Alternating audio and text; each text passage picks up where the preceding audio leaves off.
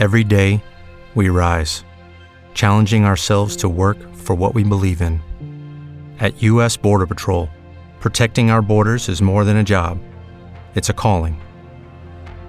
Agents answer the call, working together to keep our country and communities safe. If you're ready for a new mission, join U.S. Border Patrol and go beyond. Learn more at cbp.gov/careers. Welcome to Round 3 of the Parenting Roundabout podcast for the week of January 24th. I'm Nicole Erdix, and I'm here with Catherine Haleko. Hello. And Terry Morrow. Hello. We're moms of teens and young adults, and when it comes to parenting, we've been there, done that, bought the t-shirt. But we're still waiting for that day when we'll reach the finish line and have no further need to lay down in a dark room with a wet rag over our eyes worrying about something or other. Wednesday is complaint day here on Parenting Roundabout, and today we are complaining about always being on call when you're a parent of a teenager or a parent of teens. So this, or young adults, I would say, too. Yes. At least in my case. This topic comes from an article found on Grown and Flown, titled Always Available for My Teens. And it really addresses that myth that things are going to be easier as your child gets older, because you might not have the physical workload, but you certainly have the emotional workload when your children get older. And it, one of the quotes from the article says, "I exchanged a baby monitor for a cell phone that is never far out of reach and almost never off." Well, I know minene's never off. My question is, when is it ever? It's actually always off, unless you're like in under general anesthesia or something. Yeah, and certainly if turn up my volume, my ringer at night, because I'm always afraid that I'll get a call and I'll miss it. Mm. So I actually keep mine closer to me and up at night when you're probably not supposed to. But anyway, so it totally, that rings true for me. That really hit home for me, because I actually just came back from, I was supposed to go to Canada for a week to visit with my daughter. And then she had some personal issues that, were pretty significant to her. And so I extended my stay so that I could support her through that. And if my son has an issue or if something's coming out with him, he knows he can call anytime, or, if he needs me to go up there, I'll go up there. I just find that, it doesn't change. I mean, you're still needed, but in different ways, right? And I'm okay with that. I'm fine with that. It's nice to be needed. Mm-hmm. Yeah. Well, it's nice to be still a valued part of your child's life, even if it's just for your, assistance doing laundry or driving them someplace or taking them out for a coffee or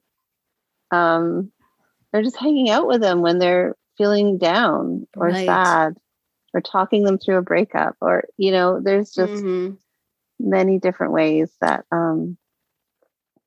we're dispensing wise advice to them that they refuse to heed. Exactly. But you still do it because it's your job. Yeah. It's important for them to know.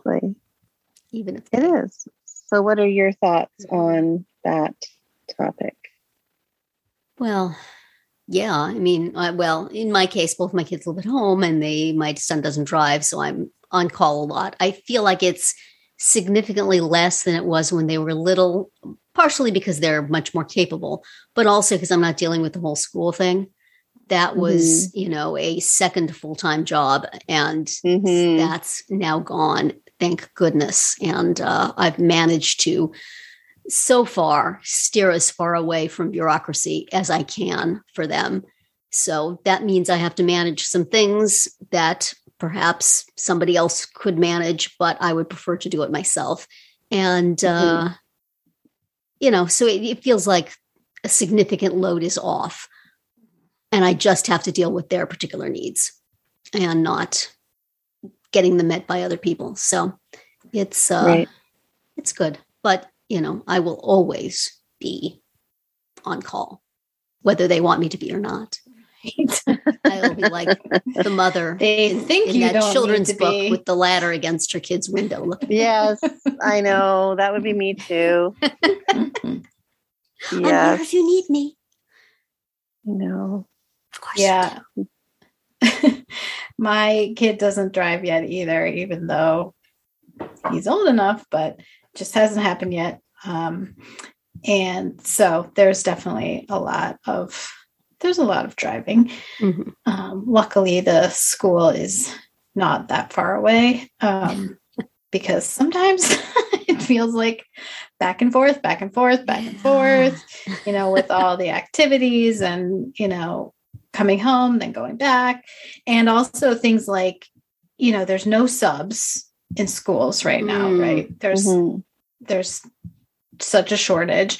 And so basically if a teacher isn't in, if a teacher is out sick or for whatever reason, the teacher's children are sick, they just, you know, then I get the text like, my teacher's not here. Can you come get me? Right. Because the class periods are pretty long and you know, they just, there are, of course, you know, places to go in the building, but that doesn't. So you pick them up for the one class period and then bring them back? Yeah. You know, well. Like you're a nice mom. I know. Just to give you credit for that. The class periods are long and, you know, two of them are on either side of lunch. So if it's one of those, then it extends it. And a little extra in your paycheck every week for that service. Yeah, there should be.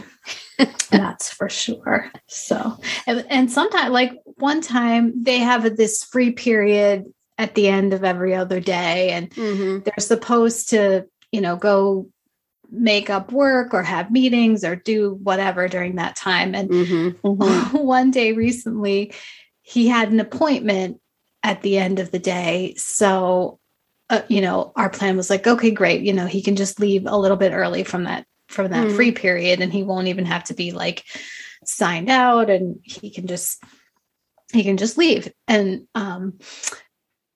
so our plan was, you know, I'll pick him up at this time, right? Like when in time for his appointment. Yeah. And then he texts me like 20 minutes early. Well, I'm done now. I'm like, well, but your appointment's not for another 45 minutes. Well, basically they told us we had to leave.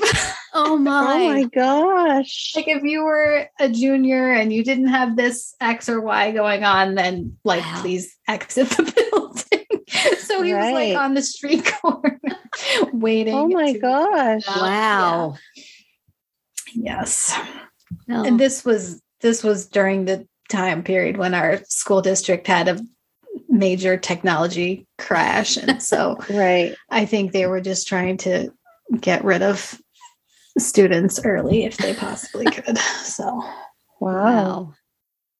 Yeah, it was something. So yeah, the days where it's that stinks like, though, because you've like finally calibrated the timing and now you have an extra 20 minutes. What the heck are you going to do with that? It's not enough to go home. It's too early to get to the doctor. Right. Mm-hmm. Yep. Well, maybe someday soon it'll be time for a little extra driving practice. There you go. So, in a few.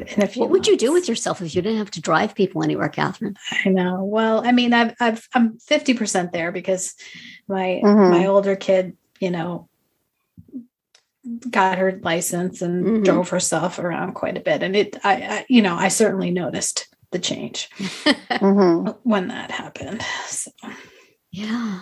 We'll get there eventually. Yeah. It's wild. But yeah, it really does feel like the baby monitor was just swapped for cell phone.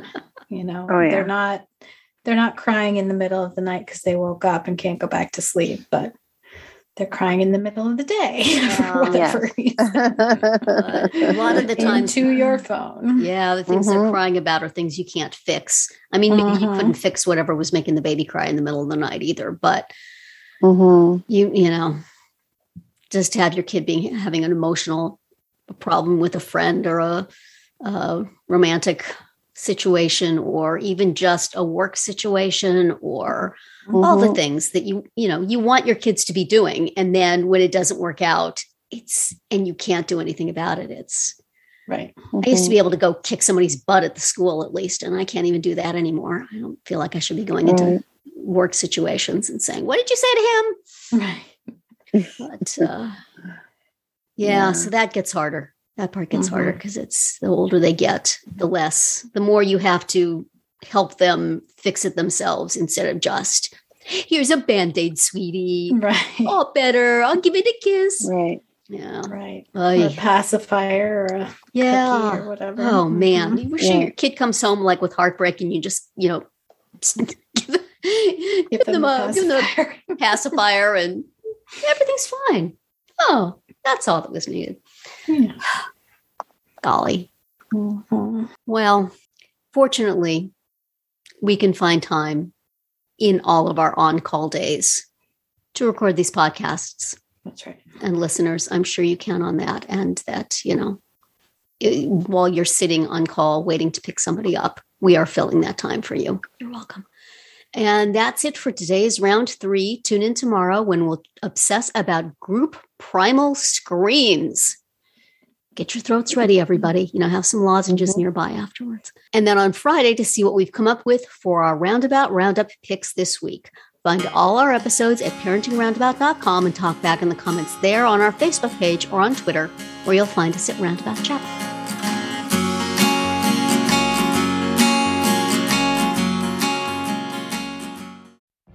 What if you could have a career where the opportunities are as vast as our nation, where it's not about mission statements, but a shared mission?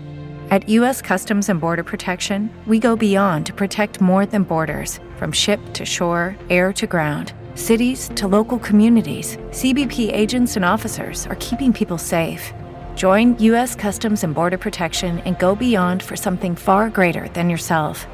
Learn more at cbp.gov/careers. Hey guys, it is Ryan. I'm not sure if you know this about me, but I'm a bit of a fun fanatic when I can. I like to work, but I like fun too. It's a thing. And now the truth is out there. I can tell you about my favorite place to have fun: Chumba Casino. They have hundreds of social casino style games to choose from, with new games released each week. You can play for free anytime, anywhere. And each day brings a new chance to collect daily bonuses. So join me in the fun. Sign up now at ChumbaCasino.com. No purchase necessary. VGW. Void where prohibited by law. See terms and conditions. 18+.